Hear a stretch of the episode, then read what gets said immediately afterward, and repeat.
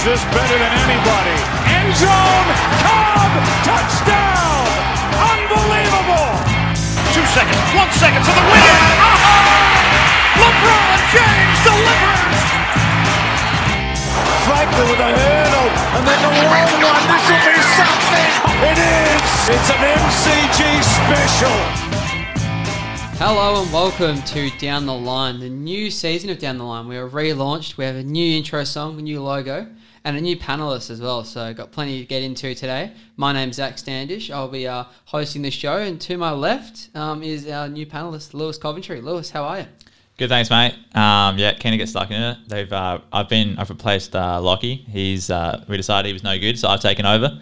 Um, and yeah, I'm gonna bring that. I'm gonna be bringing that, bringing that heat. You know, so yeah, Looking the forward heat. to it. Absolutely love it, mate. I can see Yeah. you got a nice little shiner there as well. Yeah. Um, even though the people can't see it, but he uh, had a bit, bit, bit of an, an incident on Monday night basketball. So he's put my uh, body on the line. So that's what happens. Yeah. He's uh, coming to us, uh, you know, battered and bruised, but he's here and we absolutely love it. me. And right in front of me, we've got the beautiful face of Mr. Dylan Matthews. How are you, my friend? Yes, going well. Uh, bruise free at the moment. It's good. Um, yeah, it's- after a year or so off, it's good to be back. Uh, you know, lots of sport to talk about, and uh, looking forward to this year.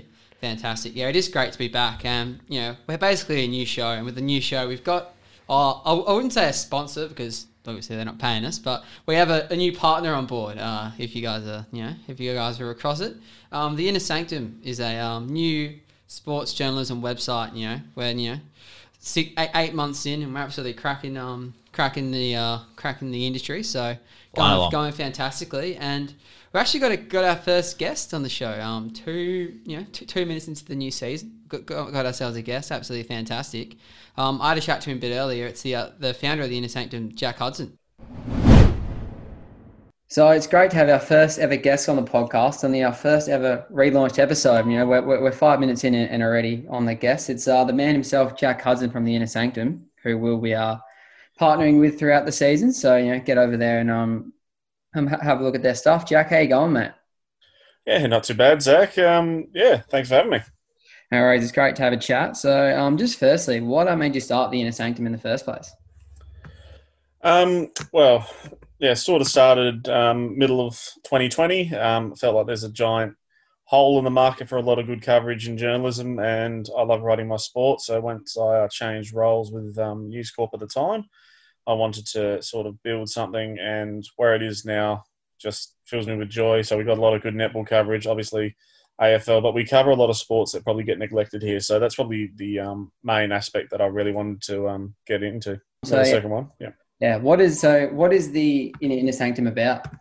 Well, the uh, catchphrase of it is the new ball game in Australian sports journalism. So that's really what it um, tells you. So trying to cover everything that we can, but be able to provide it to um, the sports community of Australia and even New Zealand and the UK as well with different sports that we cover. Just trying to do stuff differently and do how the fans want it, really, because they want to hear from their favourite sports personalities and they want to hear more of it. Yeah, beauty. I can definitely sort of attest to that. Um, it's definitely a bit of a change in the uh, in the landscape, which is nice. Um, so since you started the website in July last year, how how much has it grown? Do you reckon? Significantly. So in November, we really had a big boom. We um, welcomed a lot more contributors on board. We now have about 35 people that contribute on a weekly basis, which is sensational. So it's grown beyond my expectations for what it was um, in July when it launched. So yeah, um, massively more readers each month. So it's very exciting. Yeah, beauty. And what are your hopes for the future with with the Sanctum, Jack? Love it to be a full-time competitive um, business to compete in the sports journalism industry and um, actually compete against sides, um, well, not sides like um, businesses like News Corp, Channel Nine, Channel Seven, and actually be alongside those and provide a different product to what's currently being provided in the um, journalism space. Yeah, awesome. It's definitely yeah. We are I with uh, seen a, a fair bit of those, you know, big big dogs in journalism. So it'd be, be great to have a new Mm. new new sort of uh, kid on the block there. So very exciting. Stuff. And um, just lastly on this, how can people find the Inner Sanctum and get involved with our content? Okay, so they can go on the Inner Sanctum's Twitter, which is at Inner Sanctum underscore AU, um, via the uh, Facebook page, which is the Inner Sanctum AU, on Instagram, which is also um, at inner sanctum underscore au, and of course www.theinnersanctum.com.au. Many different places to get us, and of course we've got podcasts which you'll be able to see on there as well. So a lot of good stuff coming. Fantastic. As um, Jack said, we've certainly got you covered with uh, all aspects. Um, just before I let you go, Jack, a couple of things. Um, mm-hmm. You're a bit of a staple in um, Australian sports media, Twitter. Um, you see, uh, I, I, I, often see you everywhere. I got people commenting on your um, on, on your Twitter account that don't even know you. A lot, a lot of my mates uh, have a you know good good luck, good laugh at your at your content. So one um oh, one thing I want to talk to you about is the uh, how those um I don't think I can swear, but takes if that's the uh, if, if, if um so I guess what are what are some of your more your more edgy takes and your uh, more more edgy takes? Yeah, I'm a big advocate of no pineapple on pizza. Um, I think that's ridiculous. Same with um, onions and snags. Um, have a few different ones. Um, I've got to try and think of some more. Um, definitely, a lot of them mainly food related as well. Like sauce belongs in the fridge, chocolate can go in the freezer. All this absolute rubbish that I sprout and live through. Um, yeah, no, they're a lot of fun and good engagement. Love people coming back at me and have a bit of fun. For sure, yeah, it's, it's great to see. And just lastly, I see you got a Port, uh, Port Adelaide um, shirt on there. what do you yep. hope that the uh, 2021 AFL season will they uh, will, will the Power be able to avenge that uh, prelim loss last year? I think so. Um, yeah, exciting young group. A lot more youngsters coming through as well. Um, obviously lost Brad Ebert and Justin Westhoff. Um, but looks like Mitch Georgiades can fill that Ebert role, and Westhoff was out of the side for most of the year. So I'm excited to see what can happen this year. It's obviously resorting back to normal rules compared to 2020, but it's going to be a different year. And if Port make the top four, watch out.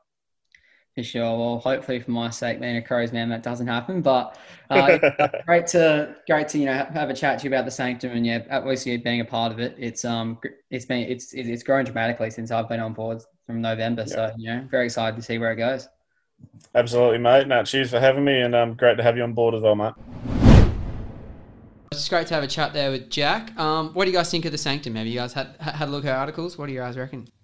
Yeah, it's looking good. Uh, I've read a few of yours on Twitter, Zach. Uh, you're getting a good traction on there. Uh, had a few really interesting uh, articles to start the year. Uh, it's good to see you've uh, interviewed a few people already. one of my favorites was the interview with Big Tex Perkins. that was fantastic. A, that was a favorite. Yeah, one of the fan favorites. yeah, but it's good. It's a good, refreshing site and a yeah new look into sports journalism. Yeah, for sure. It's, it's been great to be a part of, and it was awesome to hear from Jack there. So, how can we just jump straight into it, boys? Man, you've been, uh, you know, been you on on the surface for a bit there. So we'll get we'll get cracking. And one one one thing that has been on, on, on the lips of all Australian sports fans so far over the last couple of weeks has been the Australian Open. And you know, tennis is something we probably, you know, I doubt we'll talk about it much for the rest of the year. So good to get, get it out the way early. But uh, but tennis is on, Lewis. What were your immediate thoughts? Immediate thoughts. Well, you know, let's start off. Let's start off. Let's start off with the women. Actually, let's start off with the ladies. Um, Naomi Osaka, she's she's here to stay. She's the she's the dominant women's tennis player at the moment. Um, Serena's kind of done, but she's sort of taken over. She could be the next Serena. The we'll next see. Serena. We'll see. I mean, yeah. I mean, she's she's still a bit inconsistent. Like some slams, she doesn't show up, but when she shows up, I think she's clearly the best.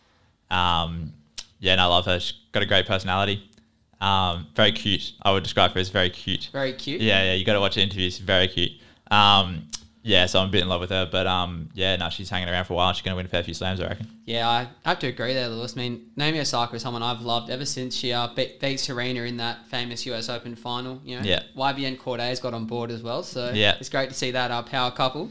Um, Dylan, what were your immediate takeaways from the Australian Open? You know, men's, women's. What What did you think of the week? Yeah, I thought it was good. I found myself watching a lot more tennis uh, this time around than usual. I don't know if it's just because there's, you know, normally when the Australian Open's on, there's Big Bash and you know, through January, bit of the tour down under and that sort of stuff. So tour down it sort of was uh, separated from that at this time of year. Um, so it was good. I seen myself most nights after work, just sitting there watching the tennis. And yeah, likewise, I thought Osaka was uh, very impressive. And she's been in four Grand Slam finals now and won all four of them. Uh, yeah, it's hard to see anyone. I know that Barty's ranked number one in the world, but I still have Osaka a clear tier above yeah. Barty. Yeah. I think it's her, and then yeah, the rest rest. There's a gap. Yeah, probably five or ten other sort of stars, even you know Serena. Yeah. Um, but yeah, I think yeah, Osaka's clearly the number one. Yeah. Yeah, for sure. I mean, just on, on your earlier point about um the, the time slot, I actually re- really enjoyed it. You know, being out of that sort of cricket bubble in a couple of weeks. You know, at least she had had had its own two week slot just for tennis. So it was absolutely outstanding to you know watch that and you know really really get involved. I actually did find myself more entrenched in the tennis this year. But we'll go. We'll talk, we'll talk about Ash Barty um, to start here, and then we'll, we'll move to the men's after that. But I, I am concerned about Ash Barty, especially in Australia. I just don't reckon she has the um she, she, she has the ticket to get it done. What do you reckon, Lewis? Nah, see, I reckon she's she's very uh, she's actually quite. A lot of the females they get a bit they get they get nervous, but she's actually not too bad with that. I reckon. Um, Is it just females or just everyone in general? Nah, I mean, they, yeah, they do, but like, especially like the females, especially get extremely nervous. Um, Sam Stosur is the queen of getting nervous and choking, um, but a, a lot of them do. And um, but I reckon Barty's quite good. Like she, she was talking about, she she focused a lot on the mental side of the game, um, and so I think she's quite good on that. But she is quite weak. Like she's she she gets overpowered by like Osaka, Serena, all the big hitters kind of thing. So yeah, it's hard to see her winning many on many more like any any Grand Slams on any of the anything outside clay. But clay where it slows down a bit, um, I reckon she'll, she I reckon she'll get another she'll get another fresh.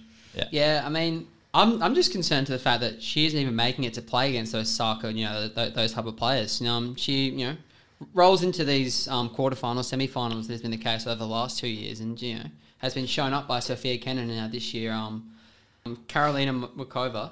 So yeah, I mean, it's definitely a massive problem in her game, and I mean, we saw it with Petra Kvitova a few years ago. She got wiped off the court. Me, and me and you were actually Yeah, at, at that one, um, Yeah. Lewis. So yeah, I mean, I was, you know.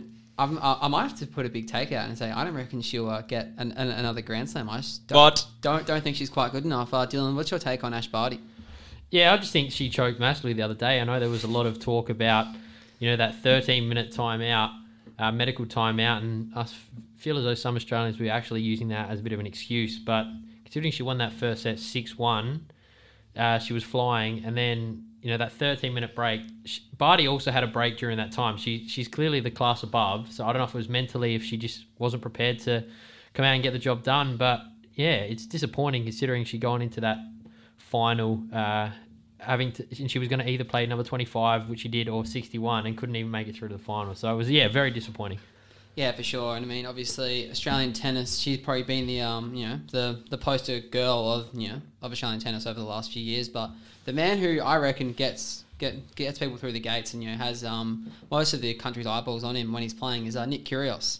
Um, he had a interesting start to the tournament. He uh, breezed through the first round, got you know had a had that great five setter in the second, and then lost in five to Dominic Thiem in the third. Um, what are your thoughts on Nick um, at the moment? I mean, obviously, well, got up two sets and couldn't get it done. Yeah, no, he's um he his problem is he will never he'll never like he has the talent to win a Grand Slam. I reckon. I generally reckon that, but he doesn't have the. I don't reckon he'll ever lock in on to actually try and win. He doesn't have the mentality. Like he doesn't care. He literally doesn't care. Um, but if he tried one, if he just tried one year, he could probably do it. But he never will. I reckon. So yeah, he'll never win a Grand Slam. But he's good to watch. I love watching him at Australian Open. Like there's probably no one better else to watch. Um, early rounds of Australian Open, Hisense Arena. Um, but yeah, I mean, it's actually called the uh, John Cain Arena now. Mate. Oh, sorry, sorry, Keep sorry up, about that. Up. Sorry about that. Um, but yeah, no, he, he put in a good effort against Thiem, sort of. I mean, he was up two sets to one, didn't he? Yeah, you up two sets to love. Yeah. Yeah, I mean, he, yeah, and but again, he didn't try hard enough in the in the last. Like, he was just yeah, he's just gutless. But you know, he's alright. He's all right. Um, I mean, I personally thought he actually looked quite good through the tournament. I mean, when he was up two sets to love on Thiem, I thought, here we go, we could be on here.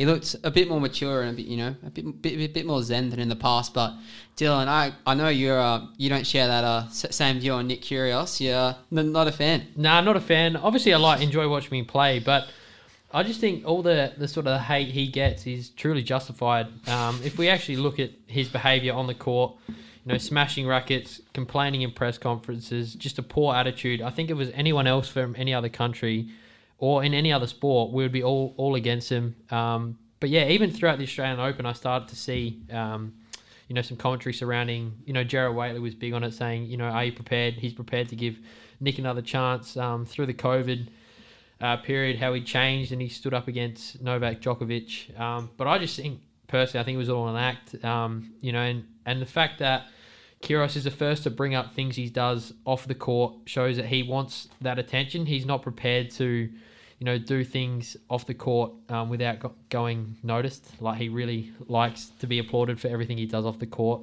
Um, and I just think the ones that do that off court and you know volunteer and help out, they wouldn't be bringing it up in the media. Big Yeah. calls there from Dylan. I I don't mean, know. I, I actually like. I actually like this behaviour. Sorry to cut you off there, Lewis. I I actually like. I actually thought he, he he- his behaviour improved a fair bit this year. I mean, I think he he he, he just seemed a bit more mellow, a bit more zened out. I mean, obviously he had that uh, that um that mix up with the referee in the in the pre tournament where he uh, decided he didn't want to play after the um after the serve clock, but ended up being he was in the right there. But I thought that he um for the most part he uh, acted pretty well, and yeah, I think he's coming around. I'd have to disagree there. I think he's doing quite well. Yeah, I mean, he's still like, I mean, he he was complaining to the referee about the the line, like the in and out, the challenge thing, when it's actually automatically done by a computer. Like he, he'll he'll come up with anything to complain about. The stuff when he's calling out, he's taking a high horse on Djokovic, saying like, "There's nothing worse you can do than partying with your, your shirt off in a pandemic." Like, what's he like? He's he's literally the king of bad behavior. So I don't know why he's calling out Djokovic. Like, I know Djokovic's a knob, but like, and yeah, that's fair enough to like sledge him about it. But like, he's acting like he's just this angel all of a sudden, and like Djokovic is like just the worst guy. Like, yeah, he's he's got he's got no leg to stand on. But it's kind of funny just seeing him like you know call him out like that, like call out the best player in the world. So yeah, no, I get it. I I, I think he's good for the game though, definitely. Yeah, for sure. He's definitely one that polarizes opinions. Nick Kyrgios and and another one who is like that, and he ended up win- winning the tournament after a bit of a uh, injury concern. Uh, Novak Djokovic. Um, what were your thoughts on his tournament? And do you, does anyone actually generally like him as a bloke? No, I don't think so. Uh, I think he's pretty hard to like. He's just so arrogant. I, I sort of actually liked him back in the day. I thought he was alright. I thought, you know, you know when he could play up in those fundraising events and he was pretty funny. But I just think over the last three or four years, um, he's got the public definitely against him. Um, yeah, it's just the way he carries on through COVID, um, his behaviour, his anti-vaxxing stuff. I just think everyone thinks he's a flog now, um, and they have for a while. So, yeah, I think he is pretty hard to like. But on the other hand, definitely has uh, massive claims on being the goat now, the tennis goat. Yeah, that was a question I wanted to pose to you actually, Lewis. Um, The tennis goat. I know you have um, some quite stern opinions on this Yes. for our one certain Spaniard. Um, do you think Novak's taken over that, that position? Because I know you're um, not really the biggest Federer fan. So is it is it Novak over Raf, or is uh, Ra- Raf still number one for you? I think I've come to the conclusion. I used to think Rafa was just the clear, like the goat, like he, because that was back when Federer was thought by everyone as the goat. But then now Novak's come in the conversation. The goat of everything other than clay court is Novak, and the goat of clay is Rafa, and Federer is the goat of nothing. The goat of popularity. nothing. the goat What? of popularity. The That's goat it. of popularity. Yes, he is the pop. There will be never be anyone more well liked than Federer. Um, he has also the nicest looking game. I'll give him that. But he is the goat of nothing. The goat of nothing. The goat of nothing. That, that, that is a big call, but I think Novak's definitely you know got got those claims to him. I mean, as as much as we don't like him, you have to have a look at, at the facts. I mean, he's just an absolute tennis maestro. The, the, the way that he, he defends on the court, he's just fantastic, and he showed it all tournament. I mean, you know, injury or not, the way that he um, he battled back against Taylor Fritz, you know, Ale- Alexander Zverev, you know, had Seen him, that movie had- before. had him had him on the ropes a little bit there, and then uh, obviously Aslan Karatsev was a bit of an easy beat. But the way that he played against Medvedev um, on Sunday night was Oh, just yeah. phenomenal, Ph- phenomenal tennis there from uh, Djokovic, who yeah came up against you know the informed player in tennis. So it was great to see. One one question I actually want to get your opinion on, Dylan, was the, the uh, crowd at Rod Laver Arena on um, Sunday night. Obviously, in the uh, post game ceremonies, um, the uh, chairman of Tennis Australia, I think it was, or one of the you know, high ups there, was giving a speech, and she got a bit of abuse, didn't she? Yeah, well, I was a bit confused when I was watching live and I heard the boos, I was sort of, you know, I was taken aback on the couch a bit. Yeah. Sort of looked up. I didn't know what they were doing. Like I, I didn't know what. I just looked up and I heard booing. I was like, what's going on here? Yeah, and the thing is, I didn't understand. I rewinded a bit, and there was actually a bit of a delay between what she said and the boos. And I sort of listened closely, and, and I could, and it's been a theory that's been brought up a bit during the week. I think there was someone in the crowd that yelled something else out. There was like an uh, like an individual that yelled something out, and it's almost as like they were booing him. There was part Oh. of the crowd that were booing what he said. Oh, I don't know if it was purely a massive, uh, you know, part of that crowd that were booing the vaccine vaccination. but then they were definitely booing Daniel Andrews after Yeah, that. they did, and Yeah, I don't know if that I was. don't know about the vaccine part, but they were definitely booing Daniel Andrews. They were booing Daniel. Andrews. That was kind of funny. it was funny, but I don't understand. You know, if there was, if it, you know, if it wasn't for the, uh, you know, or not purely, but ultimately the Victorian government allowed the tennis to go ahead, and they're Yeah. all at the tennis watching the, Yeah, no. the final. So you know, I don't think that was why. I think they were just booing because of how badly they like they had to be in lockdown for all those months. But yeah, Yeah, it was definitely a bit ironic, I think, the fact that the Victorian government was the actual reason why they were sitting in the stadium watching Yeah. Novak Djokovic win the tournament. So, yeah, I thought it was just weird, to be honest. And yeah, I think I saw a lot of people on Twitter had a, you know, had a massive goal at the crowd. And I think that was um very, very, um, you know, Justified. Mm. Very justified. That's what I was looking for there. Yeah. So, yeah, no, it was a very interesting tournament um, overall. And yeah, I, I, I genuinely really enjoyed it. And, you know,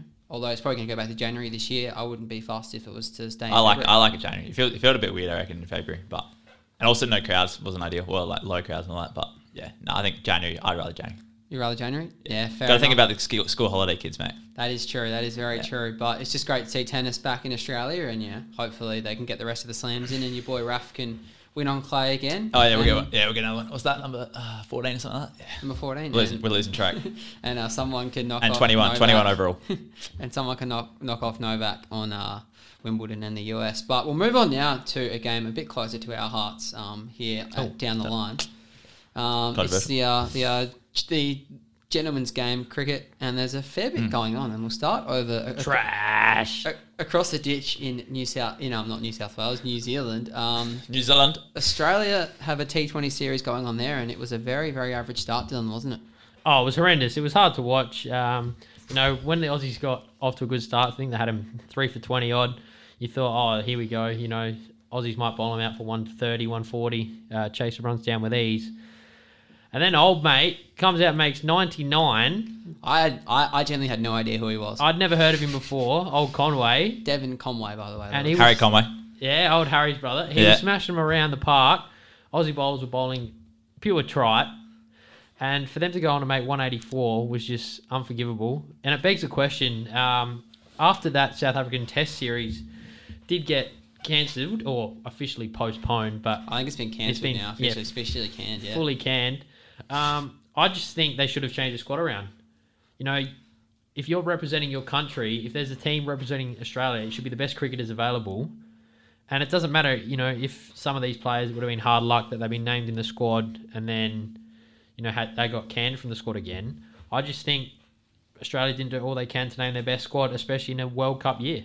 I'm on the other side of the fence. I think it was a good opportunity to go and see a few of these big bash players who probably didn't necessarily get the opportunity to play for Australia um, with you know the likes of Smith, the bowlers, Warner, and that playing. So I, I, I you know I was excited to see Josh Philippe play for Australia. I know you're a big Philippe fan there, Lewis. man. Um, Tanveer Sangha in the squad as well. Um, Mitch Marsh, you know, came back into an, into the Australian colours and did and did very well. So I'm more, I'm more on the other side. I think that it, it, it's it's a great opportunity to you know have a look at everyone before we um you know go into this big um T20 World Cup because yeah we, we could unearth a gem like Philippe in this series, but the the big problem I had was the fact that it was actually the experienced players who let us down. Um, with the bat, it was Finch, Maxwell, Wade, who all failed to get into uh, double, double figures. And um, I just want to get your take on Aaron Finch, Lewis. He's uh, hardly made a run in the Big Bash, and he's got off to a horrific start here. Yeah, I mean, he's just horrendous out of form. Like you think, yeah, he's he's probably the most due player in cricket at the moment. Um, yeah, I don't know what's going on with him, but yeah, he's just he's just horrendously out of form. Horrendously out of form. But the thing is, like, he had, he had a period like this before the 2019 World Cup as well, and then, you know, they just stuck by him and he ended up batting his way out of it. So you think that that would be the play there, Dylan, to get Finch, you know, keep him in the side and just hope that he, you know, finds that form again? Yeah, well, I sort of when he went out the field, he just didn't look confident. As weird as it sounds, like sometimes he was going out in that big bash, and just knew he was going to get out early. You know, people kept saying due, due, due, but if you actually look at his scores playing T20 cricket for Australia, uh, his his last four or five scores, apart from the previous innings, is 35, 39, 40, 46, and 55. So his actual form in the I shorter reckon- form against you know international teams is actually pretty decent. So I think it's you got I to think he's literally the number two ranked T20 international batsman in the world or something stupid like that. yeah he Right, is. You, yeah. you have to stick by him. You know, I know he was obviously poor in that big bash, but we see some of these uh, domestic competitions. Uh, it doesn't form doesn't really matter. Yeah. Yeah, for sure. I mean, one player who did stand out obviously was uh, Mitch Marsh, batted beautifully in that um, second innings there for Australia. It was really the, the lone hand. Do you think he has a future in Australian cricket, or is you uh, you know, pe- you know, put putting a line through him as as many have? Nah, t- next T20 captain. I think if Finch continues What? this poor run of form, if he can't get runs in these next four games, Australia probably are going to. Even though I just contradicted myself saying you have got to stick by him. If he, in saying that, if he doesn't make runs in these Yeah. next four games, I think he's probably almost done. And I'll look for another Jeez. option going. Yeah. Well, I think. Big I think call. uh, if he doesn't, I don't make, reckon he don't can. it if he doesn't make runs in these next four games, Nah. he's not going to be picked for the next T20 series. You can't No, justify. no, I'll pick him. You I'll- got I'd that pick him. many opening batters available. Yeah, but he's like he's got he's literally the number two ranked in the world. Yeah, but he won't be after this. Yeah, if, actually, If yeah. he doesn't make if runs- he, if he does, okay, if he goes four, that would be a stupid amount of innings in a row, like of horrendous scores. We'll see. But It'd be very interesting to see. I'll back him in. I'll back him in. With Aaron Finch, yeah, go on there. What do you- And I just think Marsh should bowl more. I, I don't understand. He didn't bowl the other Is he day. injured? He's not injured. He But was injured in the Big Bash. He, He, yeah, he was towards the end, but he come back. and came played. back, did he? Yeah. Early in those Big Bash games, he, they couldn't hit him. You know, Yeah. he was taking his you know two for 19s off three or four overs. Yeah. He's you know bowls with pace as well. Uh, hits a spot every time. So I think uh, Australia got to utilise his uh, bowling a bit more in these T20 matches. Yeah, for sure. I mean, with Mitch Marsh as well, like we saw in that in that last test of the Ashes, he literally took a five wicket haul. So I think he's bowling something that's definitely slept on. But obviously with Cam Green coming through in the test team, I doubt he'll get back into there. But Yeah. I think he's got a big role to play in the uh, in the white ball setup. Short, short, moving form, forward. short form. Yeah, short form. And one player who actually made a made a, a, uh, big, big splash in the IPL auction was uh, Glenn Maxwell, um, who got obviously didn't didn't hit a six in the whole tournament last year, but ended up getting cut and making more money this year going to Royal Challengers Bangalore. What'd you make of the whole auction? Yeah, I thought it was interesting. Uh, s- I, sometimes I can't get my head around how this auction works. Like some of the players that do get picked up, some of the players who don't get picked up, and then even the disparity between, you know, the prices that some players get. You know, obviously he's uh, towards the end of his career now, but like a, a Ben Cutting gets you know one hundred and thirty thousand or something like that. Yeah. Then you get like a Riley Meredith. Yeah, getting- your mate. What's going on there? Fourteen or fifteen times that. Like And Jar, Jar Richardson as well made pretty similar to Maxwell, two point four seven. It's unbelievable. That's I'm probably, a- I mean, that's probably justified. The, the one, the fan, one that was just weird was Meredith getting like over a mil. Like he's not even. I don't reckon you rate him, but I don't reckon he's. I don't reckon he's even a good big bash bowler. Nah, he's he's a I oh, future say Meredith. it's, sli- he's like an average, okay, average big bash bowler. He goes, he's, he can bowl 150. He's quick, you know. He's yeah, but he gets spanked. Like you don't, you don't really want to bowl quick because you just get hit more. In. Yeah, I don't know. I think he can have a very good career in um the IPL. But the one I I, I was most surprised with as an international player was uh, Chris Morris went for the uh, the most in the entire auction. Um, the old used to play for the Sydney Thunder, the South African all rounder. So I reckon the uh, the tip is to if you start you know start you know batting and bowling pace, you can make a few mil, mate. What do you reckon? you reckon I should do that? I reckon you should. If Yeah. you if you want to get a quick fire, you know, two two point six. You'd be, you'd be smart if you were coming up as a cricketer now. You'd be smart to get into T20s because you get paid T- more and it's probably easier. Yeah, T Twenty all rounder. You really need a technique. And you see Aaron Finch, not obviously he's in bad form, but Aaron Finch didn't get bought. Jason Roy, Alex Hales was the player of the Big Bash, didn't did you know went unsold, and you got um old mate Chris Morris here making two point two point I think it was two point eight in the end. So it's just absolutely incredible stuff. The IPL auction, it, it's just weird how they value their players. But anyway, um, staying in India, there's a fantastic test series going on at, at the moment. I'm not sure if you've uh, been, been across that one, Lewis, but the uh, India England is poised at one all, and begs the question: Are India as as as good as we all think? obviously with this uh, day night test starting uh, one all in the series, I still think India are going to go forward and win this series three one.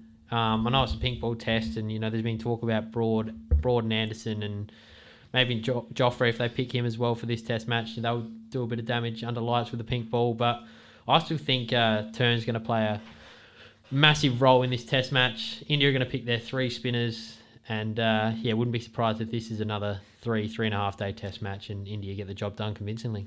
Yeah, well, based on um the, the pitch in Chennai for the second test, it was an absolute Bunsen burner. It was you know fizzing off. You see Virat Kohli getting clean bowled by Moeen Ali on the first morning. You know you're in for a uh, in for a dodgy three days of cricket. But um the one you know storyline of the cricket season so far, and he's over there in India right now, is um Joe Root. He's absolutely flying. at Joe. Root. Joey know, Root, um, Joey Root. You're you're a big fan, Lewis. Not so much. No. Um, No. I think he's back into the big boys of Test cricket, the big four. Um, are we? There is no big format. Are you, are you ready to anoint him, Dill? Oh, he's well and truly back. He's probably in the uh, He's back, baby. top top two, just quietly. What? But, you know, he scores what one one ninety odd and two. Was it one ninety and two double tons he's made Yeah, uh, 192 double. tons. already in this year? In so the, he's uh, on track. To, okay, so when's he when's he made runs against us ever? Uh, he did a couple of series ago in the Ashes. He he had a crack. Last last time he was here, he had a bit of a He hard just makes time, starts against us. Yeah, he gets starts. Trash. He makes those 40s, 50s. Yeah, and then he gets out. But his conversion Trash. rate up until you know the start of this year has been poor. I think it's something like he's made about 50 Test 50s, but only made about 16 or 17, or may, it might be up to 18 or 20 uh, Test hundreds. So his conversion rate's not that great, but he still gets those starts. Yeah. And I just think uh, Not about those starts. You know, he You struggled gotta- a bit- you got to kick on. he struggled a bit with the captaincy when he first got it, but I think now he's matured a bit. I think he's the youngest of those uh, four boys, those four big boys in cricket. the Test- big boys. Who, who even? So it's it's Smith, Labuschagne. No, Nah, it's not, it's not not Labuschagne. Labuschagne. Labuschagne's not even Not in there. that. No, Hack. It's Smith. I think there's a top two, and it's Smith and Labuschagne, and then everyone No, else. It's No. definitely not. The, the, the, the, They can come back when they average sixty. all right, so here. That's the si- you know what that club is? It's the sixty club. oh, the sixty average oh, club. How, how many matches Marnus played? Twelve. ah, doesn't matter, mate. What's he averaging? yeah, Sixty-one. but then you have a look at you Smith- know, So you want 61. Adam Voges? Adam Voges in the. Adam Vogt, Nah, big nah, boys in nah, Test nah, cricket. nah, because he was playing against West Indies. What? But Ma- Marnus made his hundreds against New Zealand and Pakistan. Ah, nah, myth. Nah, That's- nah. Who, who, who made the most runs in the racing series? Was it? Oh, was it? Was it him? Marnus? Yeah. Yeah. Oh, Most Luke runs? Russ. It's pretty good How many times did he get dropped? against India. It's not bad. He had a real lucky series. But still, Uh, anyway, doesn't matter. We'll get we'll get back to the big boys. All right. So these these these are Tough the, catches. the official big boys as as anointed by the cricket world and us here at Down By me. or me and Dylan. Steve Smith minus Labuschagne. Mate, no, it's Steve Smith, Here we go. Kane Williamson, What? Virat Kohli, and Joe is back in the big boys. He's Bro. in fourth, but I've, I got, I got a feeling he'll, he'll, he'll be moving up. He's got plenty of cricket to play. Well, Um, I think I think he's going to end up making the most ever runs in a calendar year. I- England have got cruise 17 Test matches. Yeah, probably because he's not playing scheduled Australia. this Once, year. once, once, you bring him He's here already- and he'll do nothing. He's already made about 800 runs. He needs another 900. Of, Oh, is he playing against us in the Ashes? Oh Yeah, yeah, he playing will. against yeah. So yeah, that, that you, you, you, he'll get exposed. hey, if Stark if Stark's in that Actually, first if, Test if, if Stark's out, he's going to get exposed. Mate, Mitchell Stark. I, I I didn't want to open this can of worms, but I am not a fan of Mitchell Stark in red ball cricket. We even saw in the Shield he was getting absolutely spanked, wasn't he? yeah, it's embarrassing. Yeah, He's, literally not, he's, he's literally arguably not a shield level bowler because you could easily go Cummins, Hazlewood, Abbott, Yeah, Nathan Lyon. and, and yeah, and they, they basically just picked the fifth bowler Yeah, pretty much. it's yeah, it's absolutely incredible. So yeah, I think Mitchell Stark's got a bit of a soul searching. He's down bad. And uh, obviously today uh, circumstances, we obviously uh, with the passing of his father, um, you know, he's pulled out of the next Test match against Victoria, uh, the Sheffield Shield match against Victoria. So I know Oh, he's been struggling timing. on the field, but uh, Yeah, you know, no, best thought- luck to him. Yeah, on- thoughts are definitely with Mitchell Stark there. I mean, obviously he, he uh, did have to leave the, the bubble there at the start of the summer to um you know um deal with some family stuff. So yeah, it's you know that's obviously very um, That's a bad day to be getting on him then, isn't it? Yeah, it is. Yeah, probably. Yeah, probably. Probably wasn't. Probably wasn't, wasn't the best form by us. But um, anyway, yeah, it's just you know, just definitely a question by um for you know Cricket Australia to think of going into the future. But just one more on cricket. Um, Oh, Ravi Ashwin. What do we reckon? He's an absolute, you know, absolute, Flog. absolute, or maybe, but he's a bit of a, you know, his his stats speak for himself. He he he'd nearly be the best spinning all rounder of all time. Oh, he's got what's he got now? Five Test tons, and you know we talk about those turning decks in India. You know the uh, spinners were having a field day, and he's gone out there. I could take wickets on that on those wickets, but yeah. He's gone out there and made a hunch, just like that. Oh yeah, that's not bad. Cole's getting out for a duck, and he's uh, well, he made, oh, Kohli made runs in the Yeah, second Kohli, innings. Kohli batted really well in the second innings. Yeah, but still, but still made that first uh, Father Virat. early. Um, and he's gone out there five test tons. I think there was some graphic during the week saying Shane Watson test tons, four Ravi Ashwin test tons, Really, five. he's made more than Shane he's made Watson. more than Shane Watson, so it's it's interesting. If you had Um, Shane Watson's 95s, he'd have him easily covered. Reckon. he'd have about. I think he's got the same seven. as your man Marnus Labuschagne. Sorry, I think he's got the same amount as your man Marnus. what tons? Yeah, Yeah, he's Mate, just, just, he's coming. Don't worry. he's coming. Yeah. But yeah, the the, the more interesting thing was his uh, five wicket hauls as well. I mean, he's played seventy six matches and he's already in the top ten for five wicket hauls. He's almost on par with Jimmy Anderson, who's played about about double the amount of matches. So the way he gets his wickets is absolutely incredible, and it was just great to see him, you know, come to Australia and finally do well.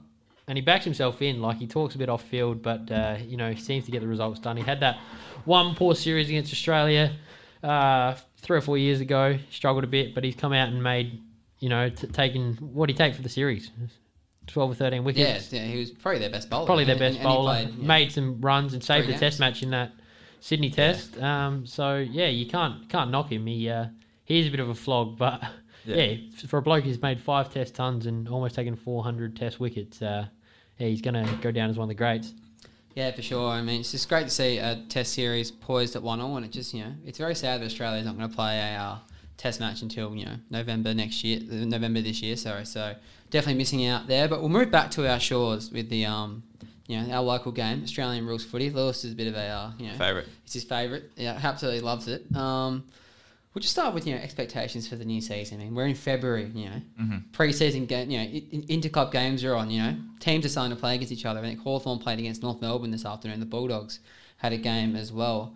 Um, uh, up there at Whitten Oval, so it's, it's great to see you know players playing. Um, what are your sort of expectations going into twenty twenty one? For what? For Just the- just the season in general. season in general, there's going to be a lot of football games played. Um, suppose on, uh, yeah, I reckon Port are a pretty good chance to win the premiership this year. Porter a good chance. Yeah. Yeah, that out there. I reckon Port, Port a pretty good I chance. I think Richmond would, but what's his name? Dimma, Dimma's. That's going to screw them up. I reckon this year. That has to, man. It has to have some effect on them. I reckon, I reckon that's going to cost them the premiership. Um, so I reckon, yeah, it's it's power season, baby. It's power. I don't season. want to. I don't want to see it. I'm. Man, I'm. none- le- I'm leaving. none- I'm out. if they win. I'm out. I'm leaving the state. Mate, I'll, I'll be joining you, mate. The, Yeah. the convoy out of South Australia. Yeah, I mean, I'll, I'll, I'll, be leading it. I don't care if for we're sure. locked in quarantine. I'm breaking through the borders and I'm out of here. Dylan, what are your sort of expectations for the season? I mean, I know, I know you're a big uh, West Coast Eagles fan, and their season ended, um, you know, rather abruptly in that elimination final last year. Are you are you excited for the for, for the team? You know, for the game in general. What do you reckon? Yeah, it's come along really quickly. Like, you know, when cricket's around, and then there's sort of normally that period after the Big Bash season where there's sort of nothing really. But because we've had that two weeks of tennis, it sort of feels as though the footy's just come like that, and it's going to be here in three or four weeks. Um, looking forward to the year. Uh, I think West Coast, in terms of my mates, uh, I think they'll be all right this year. I think they'll win games at home. You know, they'll be around that sixth, seventh mark this year, but I don't think we'll contend. But I agree with what Louis said. The uh, the power, I think it's uh, their time, and you know, with uh, Ken's even come out and said it. Ken said Usually it, the king of the downplay has actually come out and said it, it's our time. it's our time, and it brought out that uh, five year plan. They want three flag in five years and hundred thousand Really? members. Uh, and uh, I don't know if you guys know this, but I've actually. Obviously, I like going to games at Adelaide Oval. Um, I've got an AFL membership, and you've got to choose what club you're aligned to. Oh, did you get Port? So this year, for the last ooh, seven or eight years, I've been I'm aligned to, to the Camry. Crom. I'm very disappointed with this. Obviously, to get to go games. very but disappointed. This year, my allegiance is to the power. So, So, do you get to go to the grand final if they make it? yeah, you get you get like options to get those sort of tickets to Yeah, the grand final. like cheaper though. cheaper. Yeah, Um, I reckon you- and I just think we're gonna get better. There's going better this year, mate. Blockbuster games this year. So Yeah. Mate, I'm, a, poor I'm a power member. Poor Yeah. I'm a choice. power member. Nah, poor choice. I what mean, Crom going to the grand final? Are they? Oh, mate, talk soon. I was I was actually down at West Lakes on um, Saturday morning to watch the uh, intra club trial match there. Have a look at my Twitter, Standy Stack, if you want to you know some live updates Yeah. from that. But um, Great no, follow. I was actually very um very happy with, with what I saw from a few of the young boys down Adelaide. Um, Luke Luke Pedlar and Sam Berry through the midfield. Jackson Who? Hately. Yeah. Who? Are they are they draftees or something? Like, Yeah, who even yeah, are they? they're draftees. Are they Um, Crows reserves players? I mean, I hope not. I reckon they'll be in Top the, up players. I, Yeah. I, I, reckon, I reckon they could be they could be in the team. So Jeez. I mean, obviously Port. Port is all the uh, Port, Port is all the Yikes. rage, but you know, obviously I'm not saying the Crows will be better than anything, but Mm.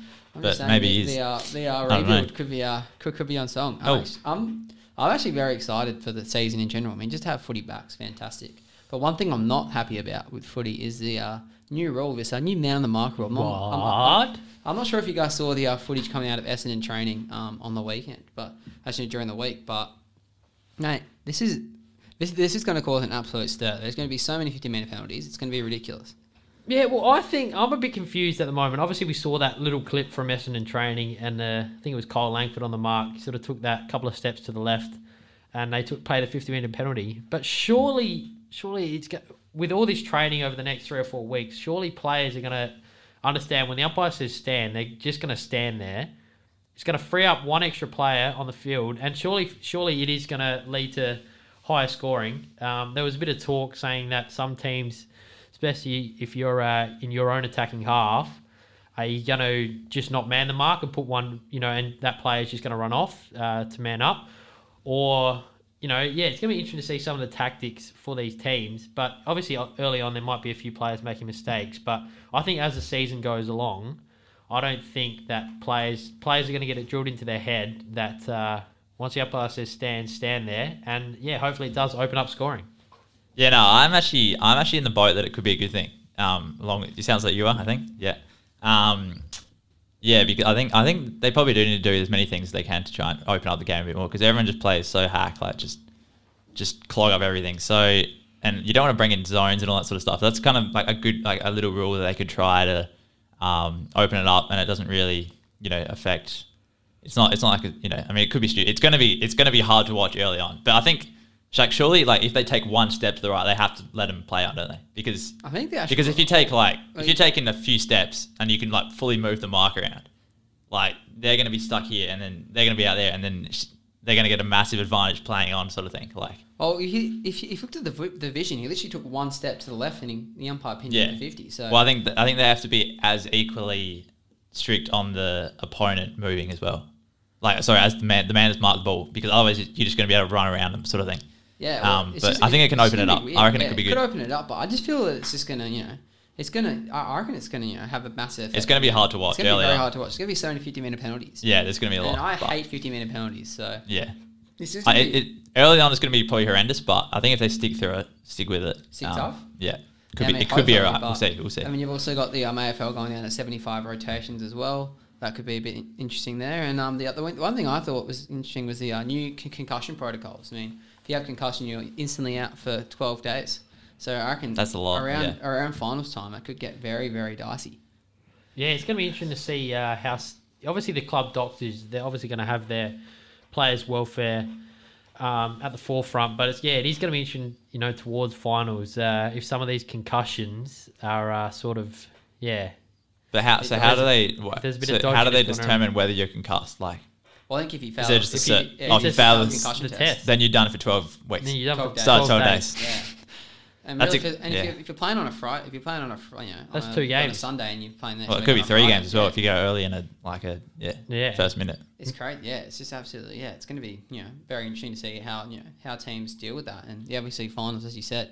You know, if you, You get, think there's some if you get research done in the behind it though, like with that Danny Frawley thing. I think that kind of brought it to the fray. Yeah, I the, think. whole- the whole CTE things. Yeah, yeah. So I mean, if if if there's good scientific reason that taking twelve days off is good, it's going to help. Then I mean, maybe that's maybe it could be a good thing. yeah, I think you know, obviously, concussions a big, a massive, you know, issue in our sport. And yeah, any anything they can do to you know help uh, alleviate it, and you know, obviously, you know, people want to live full lives after footy. Know, and I don't think concussion, you know, i- is something that, that, that should stop people. You know, pl- playing footy, they, they shouldn't be worried that the rest of their life's going to get you know heavily Affected. affected. That's it. Mm. So, yeah, it's going to be very, very interesting to see how you know teams work with that. But we're moving now to the AFLW as well. Um, it's been an interesting start to the season. You know, Fremantle absolutely flying. The Crows got themselves a win, so got themselves a few wins. So, what are your you know immediate takes from the, from the start of the year, Dylan? Yeah, I think the uh, the stand has definitely gone up, and that was to be expected. It's in their four, uh, fourth or fifth year this year. Obviously, it was a bit interrupted uh,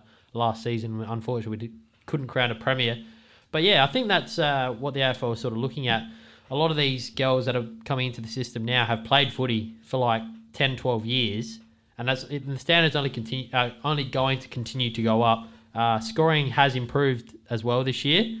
Obviously, there's some games where uh, teams are still being kept goalless, but overall scoring has has gone up. Um, and yeah, it's interesting to see some of these uh, marquee players that were sort of introduced to the competition. You know, in those sort of initial stages, they're only sort of just bit players now. Some of these, you know, if you're looking at the uh, top ten players, they're all sort of younger, 19, great to see, 20 isn't year old uh, females. So uh, yeah, it is obviously say the uh, the systems are working at local level. But when it comes to the best of the best, I mean, people try and argue all they want. You see some new girl, um, you know, you got El- people think Ellie Blackburn, you know, Kiara Bowers, but when it comes to the best in the comp, I mean, you're only looking at one place, and that's Erin Phillips. Don't you reckon, Lou? Oh yeah, yeah, yeah. She's uh, she's great. Yeah, She had an absolutely brilliant performance on the weekend. You know, four snags, twenty-one disposals, and you know, people. I, I, I don't get why people are trying to say that say that she isn't the best when she absolutely clearly is. Like it's just she, she's not a, she's not playing of her own, isn't she? Yeah, and at her age now, like she's getting towards I don't know exactly how old she is, but she's getting towards forty. Like she'd be mid 40? mid thirty, yeah, mid thirties at least, because she played in that WNBA for ten or twelve years. So Oh, really? she's come back. She's had children. Uh, she's done two ACLs. done an ACL. Uh, you know, she's had everything against her, won two of the best and fairest, and yeah, she's come back this year, Watch she's still the best. still the best. Jeez. And it's interesting to see um, some of the photos that the uh, Crows posted. She is a machine. like her is guns ripped. are insane. So Yo. I would be very Yo. happy to have that have have that court t- type of build. I reckon she is an absolute unit. Uh, yo. But in terms of uh, AFLW uh, premiers this year, obviously there was a lot of talk around North Melbourne and uh, how they were off, how they were a powerhouse. But uh, yeah, they've fallen off the last two games. They've Collingwood lost two in a looking row. Collingwood, Collingwood are looking good. They've won four, but I still think Fremantle are the team to beat. Obviously, they come to uh, Adelaide a couple of weeks ago and uh, put the uh, Camry Crom to the Crom about Yeah, they did. five or six goals at Nord Oval. Um, so I think yeah, Freo they were the best team last year, didn't lose a game, and I think this year uh, they'll go through and end up winning this comp. Yeah, they're looking absolutely fantastic. They're the uh, Fremantle Dockers. Um, let's hope you know for everyone's sake with footy, you know, coming back that you know we can we can get some games away early and the preseason. You know, looking up. Louis' fantasy team's doing a bit of uh, research there, so we're very very exci- exciting times. End of, end of February is very very exciting, I reckon. So it should be very you know great great to get it going again. We'll go now to our segments, and we've got some great stuff planned for the year. We'll start off with you, Dylan. I mean, I know you. I know you love your unheralded people, the people who fly under the radar. So this is your Yep. little your little time to shine. You know, you give these people a bit of love, a bit of care. So we'll go for your uh, Dylan's unsung hero of the week. What have, what have you got for us, Matt? Yeah, there's a few knocking down the door for the unsung hero of the week uh, for this first episode of the season. Uh, I don't know if you listening would be expecting to be old mate Aslan Karatsev, uh, who played Djokovic in the semi-final, first uh, ever Grand Slam, ranked about 150 in the world, and he's gone through and uh, made a semi and uh, he got smoked. But just yeah, good luck to him. But there was only one man it could be. After being dropped from the Australian Test team, the public shunned him, including Lewis Coventry. Here. Mate. He was a he was a hater. Deutsch Trash. was a hater, Not a fan, but he's back in form, and he will be Cap. in Australian colours in no time once again. what? No, That is no. smoking Joe Burns. No. He's Trash. back. He is back in the Please, in the no. restart of the Sheffield Shield. Queensland in the first innings, backs against the wall. They're losing wickets left, right, and centre. I think at one stage uh, they were about three for hundred, and he's come out, Joe Burns, and he's made 171, 171, which you think is oh, yeah, That's a lot of runs. That's a lot of runs Pretty well. of Queensland's 310. It's good. That's a high percentage. That's about 63 percent. Yeah. Uh, I'm I'm a walking calculator. Uh, yeah, nowhere near better. He's opened the batting. Nah, it's about 60. He's opened the batting. Almost carried his bat through. He selfishly, uh, uh, unselfishly, sorry, may I say, uh, threw his wicket away. The last wicket. About of the 57% actually, just quietly. Trying trying to make runs, but he's going to make 171 in a inspirational performance. And he was just he was out there batting with freedom. I was watching it on the live stream. I think he had about three or four sixes, a bunch of fours, uh, and he's just it's good to see Burns after the uh, tough summer he's had back in form. So uh, Sure has been a tough summer. it's been a tough summer. It's Been summer. a very tough summer. And just just on that, you all were calling for his head. You're Yeah. all calling for Burns' head. Yeah, right, Yeah. rightfully so. Waters Yeah. Waters come back in. Worst batsman in the country, probably until that innings. Yeah. Yeah, Waters come back in for this series. He's played the same had the same amount of innings as Joe Burns. Joe Burns, Wait, where's this in the shield? highest score of 51 not out, No, in the Test series. averaging Oh, yeah. 21, which is pretty poor, averaging 21 for the That's test series. diabolical. Yep. And he's been play, replaced by the big legend Davey Warner, the big saviour. Yeah. Highest score of 48, Yeah. Career average. average of 16.75. What? So Borders come in What's the career average? and hasn't saved the day. Career average? So uh, About 50? yeah, That's pretty good. I want I want Smoking Birds back in the team, and uh, I want him there for the first Ashes test. No, no, I did not want Well, him there for that I first mean, Ashes test. well, I mean, you're you're an, you're an anti-Australian supporter, so that's probably why you want him in there. But um, there's, there's a, I reckon there's a man called Will, William Pucovski or something, something Yeah, like that. I say think- about He's that. only got one shoulder. He's always getting knocked out. He's getting injured. So he could be one of those uh, just those bin jobs that are always injured, always getting knocked yo, out. yo, Just- yo, He's like he's like Joe Daniher. Like the, the talk about Joe Daniher at the moment. Oh, he's flying. You know, he's tearing up the track. He's kicking goals. I've, I've seen this story before. He's going to get injured. He's going to play three or four games. How old is he? He's about 24. And he's done. He's Got- been got dropped. years Some of to these go. players you just got to put in the bin permanently. Just getting started a bit. Put him in the bin. He played one test, and Dylan's put him in the bin. That's a oh, big, put him in the big bin. call. Put him in the bin. Pucovski's in the bin. the, Interesting the stuff there, prodigious young talent. Yeah, he's done. Shoulder that. Anyway, it's great. It's great to hear your unsung hero there. I mean, I, I personally don't want to see Joe Burns anywhere near a baggy green ever again. Neither but do I. That's just me. But it's, Don't think anyone it's- that wants us to win a is- game, so- It is great to hear your unsung hero of the week, Dylan, and I can't wait for it. You know, to blossom through the season. Go over to you now, Louis. Your uh, li- li- little segment of the uh, of the week. I know we, we, all, we all we all know you uh, love a multi, love love a tip, and you know we've got we've Love a got good malt. We got some great fans on this show. So I think this is the time where we where, where we give back, give give back to the people. Yeah.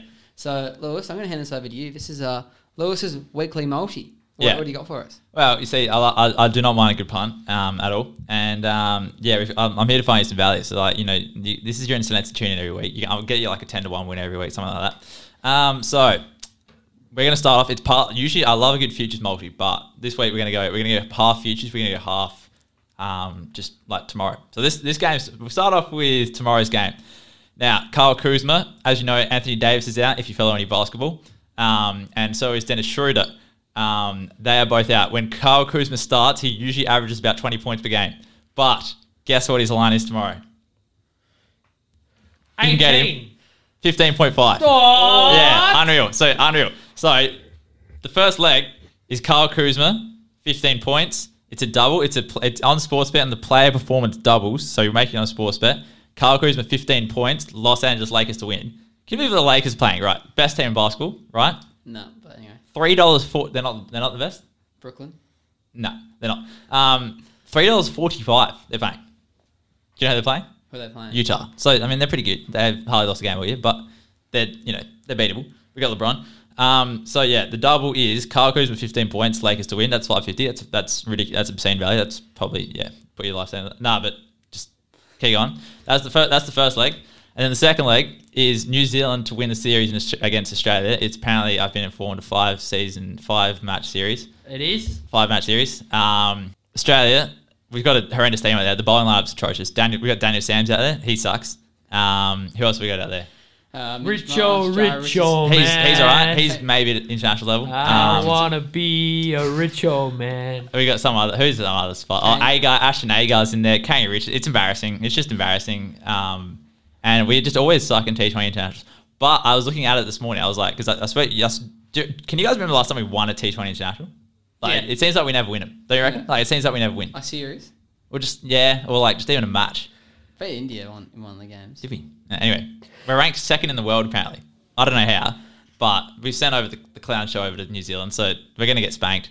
Um, they're already one up in the series, so basically New Zealand just needs to go two and they just need to go two and two from here. Um, I think they'll probably go three and one because we're just gutless. Um, and yeah, that's the second leg of the multi. As to what that's paying, I'm not exactly sure, but I think it should be paying about ten to one. Um, let me cook it up if you want a sec. It'd be yeah, it's it's a dollar thirty five and five fifty, so that would be around about ten bucks. So there's a quick ten times it. Chuck, the more you put on, the more you get back.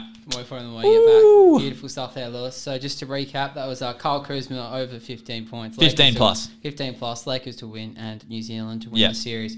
Great Yes, stuff sir. there, Lewis. Very excited to Ten see. times yeah. Great. Very, very excited to see what you can produce for us this year. You know? Yeah. Get us get, get us a few bucks. I mean, absolutely th- then also, you know, if if, you, if if this if this podcast somehow goes up by tomorrow, chuck Real Madrid in it, chuck India to win the, the next Test match as well, and then we can get it real spicy. Then we got it cooking, and we got about twenty five times it. Like if you want that, but it's probably not going to go in time. So, um, but we'll just say in hindsight when this actually gets up, and I'll be like, yeah, just got to twenty five times your money um in the first, First alt of the podcast. Yeah, Beautiful. We'll move on now to the final segment of the show. And yeah, you know when it gets to crunch time, Channel 10 back in the day, the flames would come off. It's time for the five minute warning. My man quarters. So basically what we do here is we just ask each other a few quick fire questions. Um, you know, about the world of sport in general, and this is really where this is really where we are come come to shine in the podcast. So I'll, I'll, I'll start off here, Lewis. Um, are Giannis's Milwaukee Bucks genuine title contenders, and will they ever be? no, they're not right now. Um, and no, they need another piece. They need, they needed Bogdanovich. You know when they had Bogdanovich, they were they were they probably yeah they could easy won it, but then they lost him, and then now they're not. Fantastic. Should have held on to Ma- Malcolm Brogdon for Zach Williams if he's listening in. Sorry, now my question for Dylan: um, Do Australia deserve to make the Test final after a home loss to India? Now, after after losing a four match series at home, I think if they end up sneaking into this World Championship, Test Championship, I think it'll be a cop out. So definitely do not. I don't care if we don't deserve. it, I want to make it. You know, we all want to make it, except for you. Oh, I want to make it, but yeah, they don't deserve. it. hopefully, hopefully there's someone else sneaking. Now, Deutsch, Yes. do you think LeBron James is still the best player in the league? Yes, I do. It's uh, pretty obvious. Yeah. The man is the, the, the, the king of basketball. What are we really He's doing? What are we doing here? Th- 36 years old, um, a- averaging what he's 25, 8 now. How'd this make a question? So yeah. Oh, uh, go James. Easily LeBron MVP this year. Lock it in. Fantastic stuff. Now Lewis, MVP, don't know about that, but Um, still the best, yeah. where does Tom Frankie rank in the best sports people ever? Uh, well, he's definitely not one. Some people, you know, some, some people in the US try and call him like number one. He's he's actually not very even good. Like Mahomes is like hundred times better than him. Um, he's probably not even a top five quarterback in the league. Um, yeah, not even like to me, he's not the goat. He will never be the goat to me. I've seen better quarterbacks than him, and yeah, he's just dinking and dunking. You know, he's no good. Um, so maybe you know we'll chuck him in tenth. Get tenth. Tenth. Tenth. Alright. Doesn't compare to Michael Jordan. Let's go with that. Um, one player to watch for the 2021 AFL season, Dylan. Uh, this one's pretty obvious. Uh, from Essendon, uh, Mason Redman. Talk soon, baby. Yeah, Talk your soon, Obvious. baby. He literally hates you. But yeah. Mason Redman is going to take the competition by storm this year. He's going to lock down a spot at halfback for Essendon. Um, if he can clean his uh, ball use up a bit, uh, I think he'd be a star. Good bloke. An absolute star. I love that. And uh, one for me, uh, um, Isiah Winder. Talk soon. Yeah. Beautiful. Who? Who's that? Yeah, uh, West that? Coast. West Coast. Just talk soon. Pick 60 in the draft. Oh, yeah. Wizinder. My man. Talk soon. Now, Zach, uh, besides the Crows, are Richmond still going to be the team to beat in 2021? Yeah, I think the uh, Camrys will be pretty good this year. Um, no, I don't, I, I don't think that they'll, that, that, that they'll be the team to beat. I think you know their time has come to an end in terms of What? premierships. I reckon the Cats will be the team to beat. They've just gone out there and added Jeremy Cameron, Shaun Higgins, and Isaac Smith. So It's not bad. they're going to be pretty From the nursing hard home? to beat. Got it from the I nursing home? They've, they've basically got one crack at it, so we'll see how they go this year. But I'll Yep. be very hard to press to find someone who can beat them. Power. Power ticks. Power Uh, fair enough. Well, Too slow. that's what I reckon that'll do us for our first episode of the uh, relaunch season of Down the Line. Yes, been, sir. uh, great to chat to you guys. I mean, it's been a bit, you know, bit, bit clunky in stages, but what do you guys think of the first show? yeah, look, could have been better, but um, it's, it's first go. I'm sure we'll make it 100 times better. Um, it's just going to keep getting better and better by the week. So, you know, it's, we, can, we can only go up from here, really. We only go up. That's Only go up. They only go. That's it, mate. You don't want to start the bar too high. Yeah, you don't exactly. Want to, you want to work them into it, you know? Yeah. For sure. Well, it's We don't um, want to peak early. um, just you know, we'll give a shout out to the uh, partner, the Inner Sanctum. If you want to go get get all your news at theinnersanctum.com.au. Find us us on Twitter at the Inner Sanctum or Instagram, Facebook. We're everywhere. We're here to stay. So go have a look at that. It's been great to great to chat to you guys today. Yes, sir.